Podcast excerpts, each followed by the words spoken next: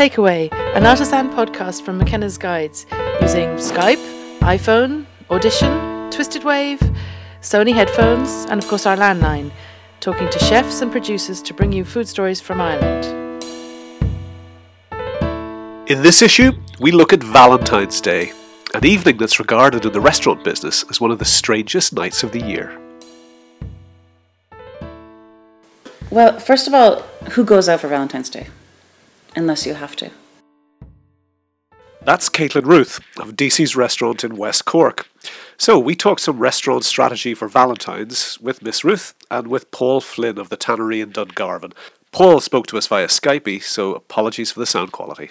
Valentine's is a funny one, you know. It, it's actually people think that you're absolutely grand uh, for Valentine's, and indeed you may be if it's a quiet Tuesday. You're glad of the you're glad of the business because people otherwise wouldn't be coming out. But the thing about it, it's it's a very subdued atmosphere, and I always laugh, well not laugh, you know, quietly uh, and tickled by, you know, you get very nervous boys bringing uh, expectant girls out, and you know for sure they'd rather be anywhere. They'd rather be in a pizzeria or rather be in a pub or as opposed to sort of bringing, you know, going out on a hot date in Valentine's. So it's always a very subdued and nervous atmosphere. Pressure gets to people. And maybe the wife or girlfriend feels that the husband or boyfriend isn't being attentive or loving enough. Who knows? you know? But like that's the kind of impression we get that people aren't necessarily enjoying themselves. So we try to do everything we can to make sure they do with like I said, canapes, prosecco, um, chocolates as they're leaving, and we also make a little bag of homemade heart-shaped goodies to take home with them, like a like a little um, cardamom cookie heart with a rose glaze on top of it. So it's all like pink and loving, and hopefully they'll take away from the night that they at least got some bag of free stuff, even if they didn't have a good time.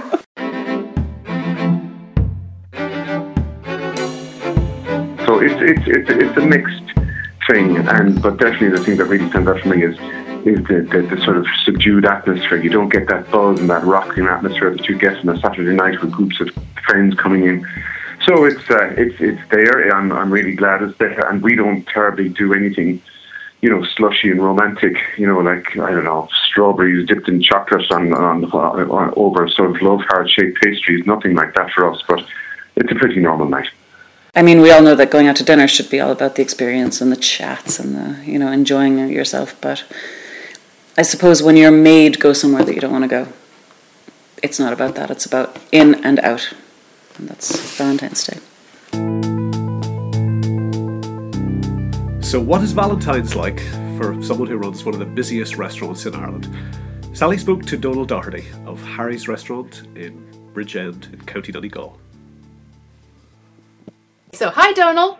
Hi, Sally. How are you? I'm good. I've caught you in the restaurant, I believe. You have, yes, and not, well, not too busy on a Wednesday night here in January. Oh, that's great. Donal, I just want to ask you about Valentine's night uh, in a restaurant. Um, I'm just wondering, like, what's the? What's the atmosphere like in a restaurant in Valentine's night?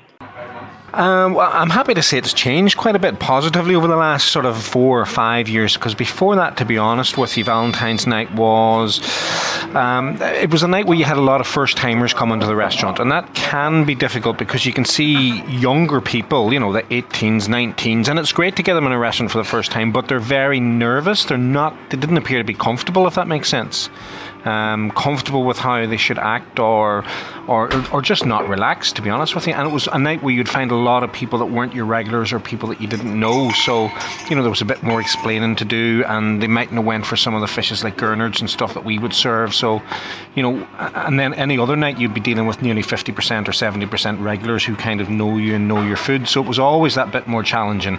Whereas now we're finding actually uh, the audience has matured a wee bit in terms of age um, we would now see some of our regulars coming in on Valentine's night when you know a lot of people just wouldn't have gone out on Valentine's night. But Um, so, so that's changed for the good as well. Uh, and I suppose, um, yeah, no, we enjoy it more because to be honest, like maybe you shouldn't even say this, like, but it, you know, years ago it was a night you didn't actually enjoy working. You loved working New Year's Eve, you loved working the bank holiday weekends because it was a buzz. Um, but Valentine's night was kind of one of them nights you thought, oh God, Valentine's night. Um, and it's funny, us in the trade, then, you know, even people who've left here that we're still friends with and who don't work, you know, the weekends or nights anymore, they still don't go out Valentine's night because they've kind of got those hard memories of years ago. And does it make a difference what day of the week it falls on? Now, the big thing for a restaurant, obviously, like us, like Valentine's night this year is a Saturday night, and, and you know, it's no secret we would think that's a bad thing because when you get your Valentine's night on Wednesday, Thursday, or even Tuesdays, you're getting a, a bonus night out of it. And you'll find people on Valentine's night don't just go out on the 14th. Some people don't want to be totally commercial and they think, well, if I go out on the 15th or the 13th, then maybe this is somehow better. So, you know, you get spin off either side of Valentine's night, but because it's a Saturday night and you would be busy anyway, it's kind of a bad thing this year, but sure, you're going to get that every six or seven years. But isn't a busy restaurant, even one filled with nervous couples, a good thing? We spoke to Paul and Donal about the economics of Valentine's Day, and we also talked to JP McMahon, who runs three restaurants in Galway City. Every restaurant has a mix of tables of two and four and six or whatever it may be, but really, you know, you cannot fill your restaurant to capacity because your tables of the four taken up by two people.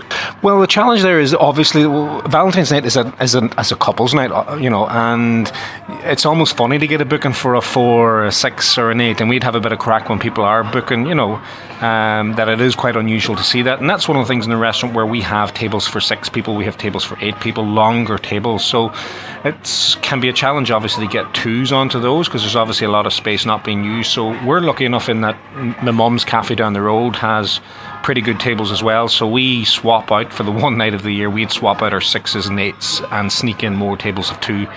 Uh, and redo a table plan, obviously, you know, for the night because we have all these new table numbers. So secretly, there can be a bit of double checking when you're leaving the pass with the food to find out the right table because it's a new plan for us for the night. But it's a way of us coping with all the twos, the demand for twos, twos, twos. So um, if we didn't do that, to be honest with you, it would be a, a um, it would be a much poorer Saturday night than normal. You know, this year the Saturday night is a wee bit more pressure, but because we have uh, we can swap the tables is our wee secret, and it works brilliant.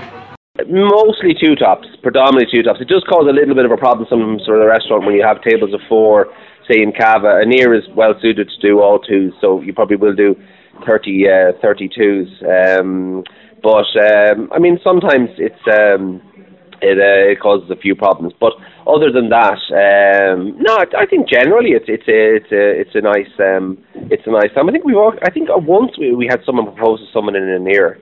Um, and uh, on on Valentine's Day, so you always get a few kind of little quirky moments, you know. Or oh god, I better talk about love.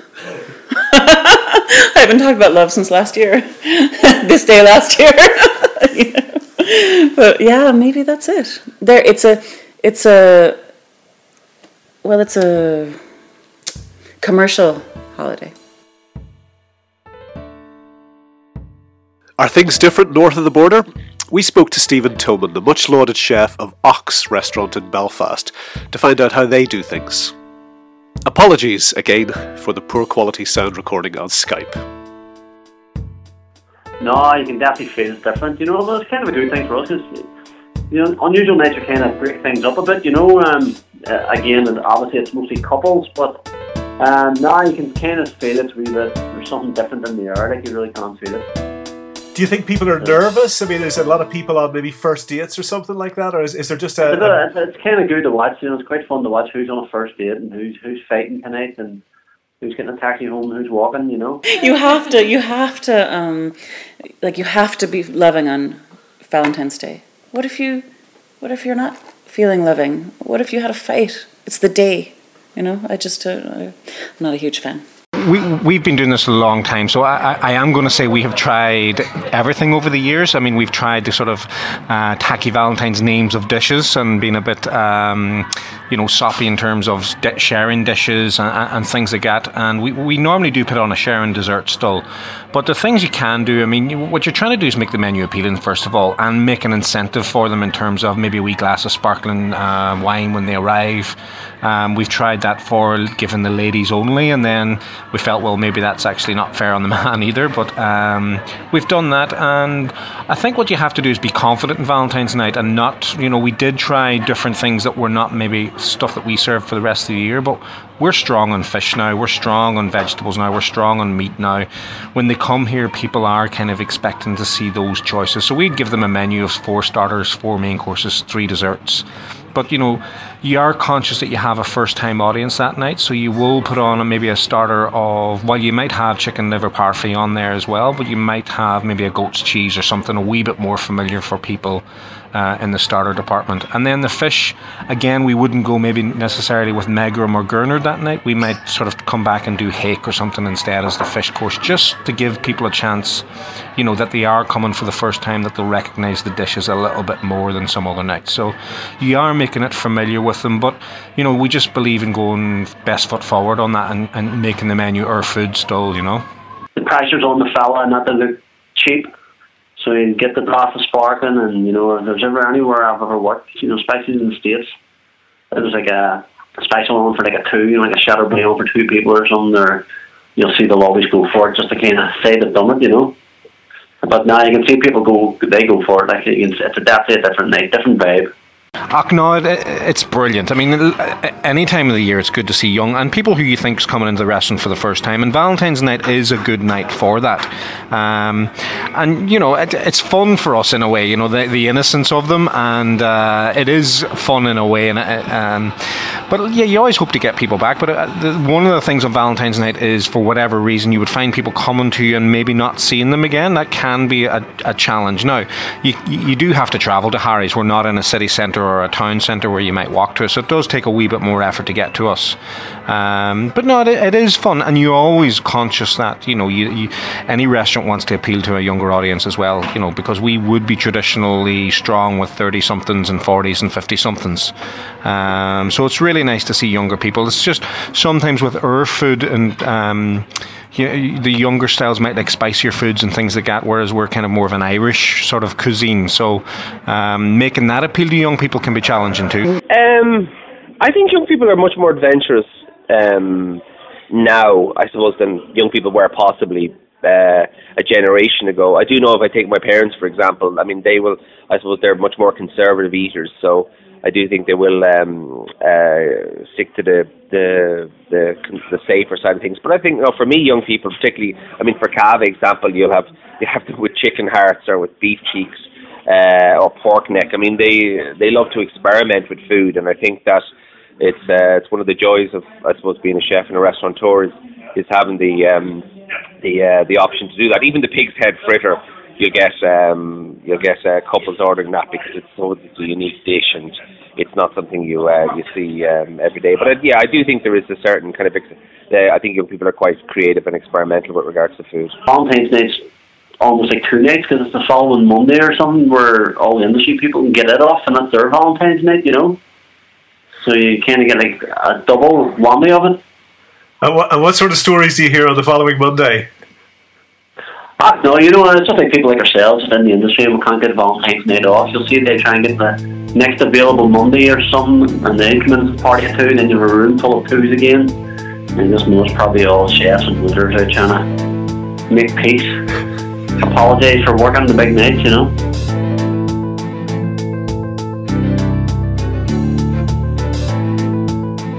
So, how do you make Valentine's work in a restaurant? Jane and Miles Lamberth of Shell's Cafe and Bakery in Strandhill in Sligo pull out all the stops in their love inspired local dishes supper club. We were always undecided whether or not to promote Valentine's and do a dinner because um, we always find it a little bit cringy. But there's a big demand for it, and we kind of feel love and food and celebrations go hand in hand. So we host um, a sort of small supper club with one setting, um, or sorry, rather one seating, um, and basically all the all the guests come in, you book in advance, and Miles introduces the menu um, to to everyone before we go live with it. And pretty much we we just have a lot of fun. We all of the ingredients are usually aphrodisiacs, and um, we usually do like a nice kind of um, you know rose cocktail to get the night going. So in a way, we just acknowledge the fact that yeah, this is a bit cringy, but it is about love and it's about having fun and. Um, so everything we do is centered all around love, fun, aphrodisiac, um, and just makes for a really a really fun evening. Usually, one of the things we start with is Miles does like a homemade um, long, long piece of spaghetti, and a bit like that um, that movie. So there's two ends, and basically, as an amuse bouche, so the couples have to kind of lift up the plate and each suck the, the spaghetti and join their lips in the center. So obviously, it's not it's not obligatory that you have to do that, but it breaks the ice. People have a bit of fun, and it starts to kind of get the conversation going and, and relaxes the evening as well. So, what foods would actually be classified as an aphrodisiac? Uh, we use a lot of oysters. We um, also artichokes and asparagus are also an aphrodisiac. Um, and then some of the food is more playful. That we might do sharing plates, or we do a chocolate plate that you get your hands dirty with it. So some of it's actually quite tactile and just letting, like, bringing couples together and using their hands and sharing. And some of it's actually food that is supposed to re- release the hormones and, and hopefully give you a good evening later on, as Miles says. Um, but one of the best parts is that we do a lovely sharing dessert plate, and you know people kind of feed each other bits. So you might have to kind of take half of a like a, a lovely giant soft fluffy rose marshmallow and and that kind of thing. And it's just it helps the conversation, and it, it like it just celebrates, I suppose, love really as well. Sorry, did you just say Jerusalem artichokes were an aphrodisiac? Yeah, Jerusalem artichokes, and um, basically we've kind of looked up a lot of stuff and tried to find a couple of like your staple obvious dishes, and also then some some items that aren't quite as obvious. So often we just do the artichoke sort of leaves with the dipping sauce as well. So make it making like unusual fruit and veg a little bit sexy for the evening as well. And I imagine you don't want people leaving the restaurant feeling full. Well, exactly. That's it. You got to go home with a bit of energy, so we can't fill them up too much. You've obviously got a lot of great ideas. Is this from going out yourselves on Valentine's night? Yeah, basically, uh, in it, like in the past, there's two reasons why we generally don't go out Valentine's night. One is more often than not, Miles is actually working and cooking for other people. But when we've been off, um, we just felt it was this forced situation, and restaurants get packed out and I suppose it's a busy night for them and they're really trying to maximize trade. So, you know, you're shuffled in at half six and you have to leave your table at half eight or you're in for a late sitting at nine o'clock and um, it just feels maybe uh, like a little bit commercial and then that the quality of the food quite often you know um, a lot of restaurants will run a sort of early bird type menu in order to be able to cater for the volume of people that want to come out that evening um, so we've just found that it's it's sometimes can be inferior quality and like a little bit rushed and you maybe don't get the same attention as you would on a normal evening out or, or a midweek meal so, and that's why with, with our Shell Supper Club, what we do is we limit the numbers. We do one, one setting and that's it. So it's a nice time for everyone to come out. It's very relaxed. There's no rush. And we really put the passion into the food and, and hope that some of that passion will spill over. So, um, we've tried to just turn it around and, and have it as a really special evening. And is this really open just for couples and tables of two, or uh, do you have groups as well? No, yeah, we get all walks of life. We even get gangs of girls coming along, to be honest with you, and we're open to anything and everything. And I actually love seeing that, that it's not exclusively you know a couple night because i suppose if you're single or you know even even worse if you're widowed or anything like that it, it can be actually kind of a, like a tougher evening for you. So we do encourage like we get like gangs of girls that come in and just want to celebrate and celebrate the evening whether they're with somebody or not and have good food. And and uh, that's at the center of everything we do is like fun with our menu but also like really good food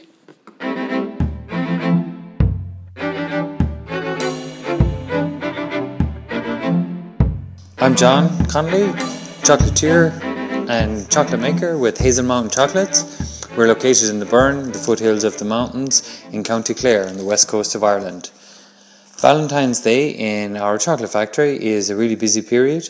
Build up to Valentine's Day takes about three weeks, uh, during which we make a lot of chocolate especially our unique chocolate, which is from the bean to the bar. So this morning, we'll just go into our bean to bar shed and we'll make our first batch of bean to bar chocolate today.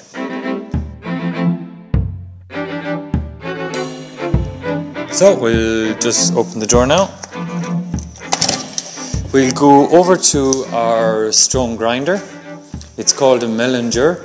It consists of two granite wheels on a granite base it rotates, and into this we add cocoa beans. And through friction and heat, these cocoa beans turn into a cacao liqueur. And to that, I add unrefined sugarcane. And after 40 hours of continual grinding, we'll have our chocolate. So we'll just turn on the machine. So the cacao beans we're using today are from Costa Rica. So we will add our first batch, turn on the machine.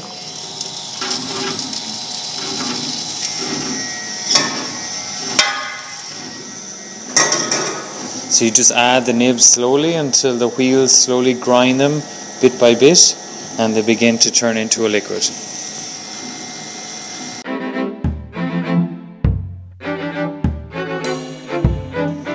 But really, chocolate, I think, is the true food of love. Uh, uh, it's delicacy, it, it, looks, it smells, it tastes delicious, and of course, it contains a plethora of pleasure inducing chemicals that arouse the senses without impairing potency or physical coordination, which of course is very important. Um, these natural forming chemicals in chocolate, uh, one of the, the more important ones is theobromine. Um, it's found in large quantities in dark chocolate. Um, it's a gentle stimulant that, as well as increasing blood flow, also increases serotonin.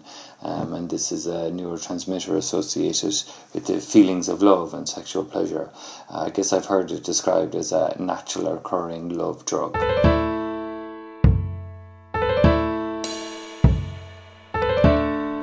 Hazel Mountain Chocolate is a rather special place deep in the heart of the Burren, and no visitor to the county should miss it. Meanwhile, a little further eastwards, at Highbank Orchards in Kilkenny, Rod and Julie Calder Potts have put together a rather special drink for Valentine's Day. Julie tells us about it. Highbank Pink Organic Flamingo Gin. Well, uh, we have a selection of new types of spirits apple based spirits coming from the farm, and we were looking at a different gin. So it just happened that Valentine's Day was coming up, and we thought, well, what about pink gin? But it had to be natural botanicals and organic botanicals. So we've 12 botanicals in this, and they are uh, over 50% of them coming from the farm. And of course, the pink colour is very, very secret. Uh, flamingos, uh, flamingos are beautiful creatures. And uh, the reason we chose them was because, again, Valentine's Day, when they come together, they form a beautiful heart. Uh, but not only that, I think pink gin is a beautiful mix for all, all the year round for the ladies, maybe. And in crystal glasses, uh, it's absolutely gorgeous.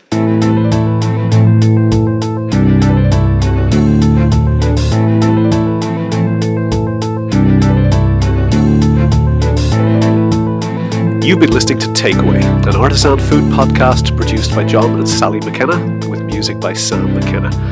To hear more, subscribe and get details from our website guides.ie. Meantime, happy Valentine's.